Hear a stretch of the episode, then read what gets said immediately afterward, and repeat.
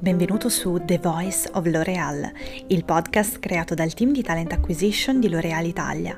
Ogni episodio risponderà ad una delle domande più importanti dei nostri candidati, facendoti conoscere una parte del mondo L'Oreal e guidandoti nel tuo sviluppo professionale. Speriamo di essere l'azienda giusta per te, ma soprattutto di vederti presto nei nostri corridoi.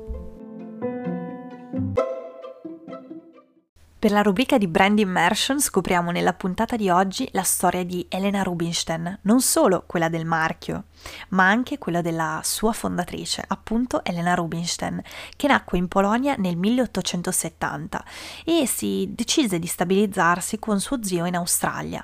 A soli 19 anni e senza alcuna esperienza professionale iniziò a collaborare con uno speziale, con il quale apprese l'arte della cosmetologia si appassionò talmente, rimase talmente affascinata da formule e unguenti che nel 1902 aprì il suo primo negozio a Melbourne, dove inventò una nuova professione, quella dell'estetista.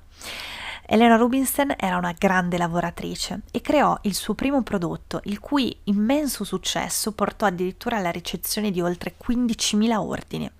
Sempre più appassionata di cosmetologia, sviluppò così la sua esperienza, incontrando i più grandi scienziati del suo tempo, tra cui Marie Curie. Stabilì quindi la prima classificazione dei tipi di pelle, una vera innovazione per i tempi, che ancora oggi viene utilizzata da marchi in tutto il mondo.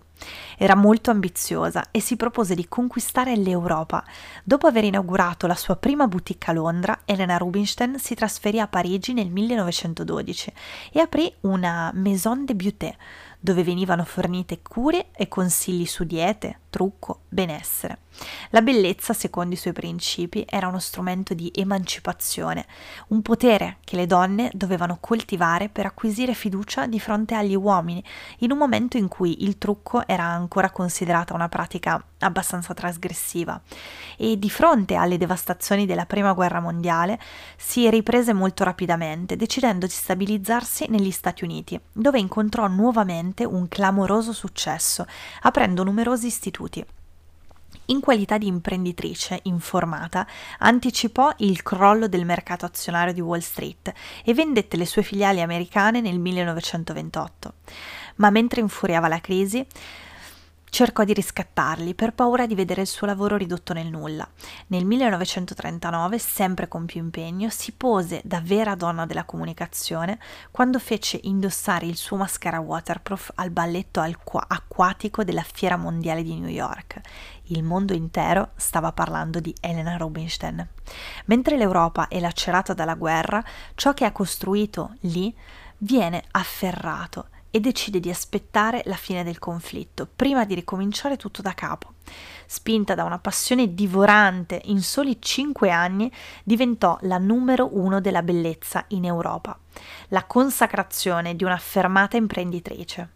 Grazie agli scienziati di cui ha saputo circondarsi, è riuscita a lasciare il segno nell'evoluzione del trucco verso la bellezza ha lanciato tendenze come i suoi prodotti per la cura della pelle antietà nel 1956 e ha innovato come con il suo mascara automatico nel 1958.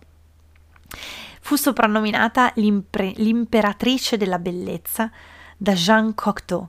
Elena Rubinstein ha sviluppato il suo marchio grazie alla sua determinazione, diventando la prima donna autodidatta della storia nella cosmetologia.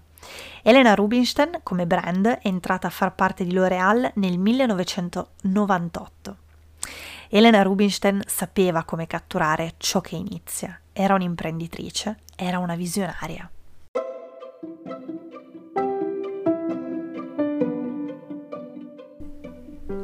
Grazie per aver ascoltato questa puntata, speriamo sia stata utile e se ti è piaciuta ricordati di seguire il canale per essere aggiornato sulle nuove puntate. Hai deciso di candidarti per L'Oreal o ti abbiamo incuriosito? Dai un'occhiata al nostro website. A presto!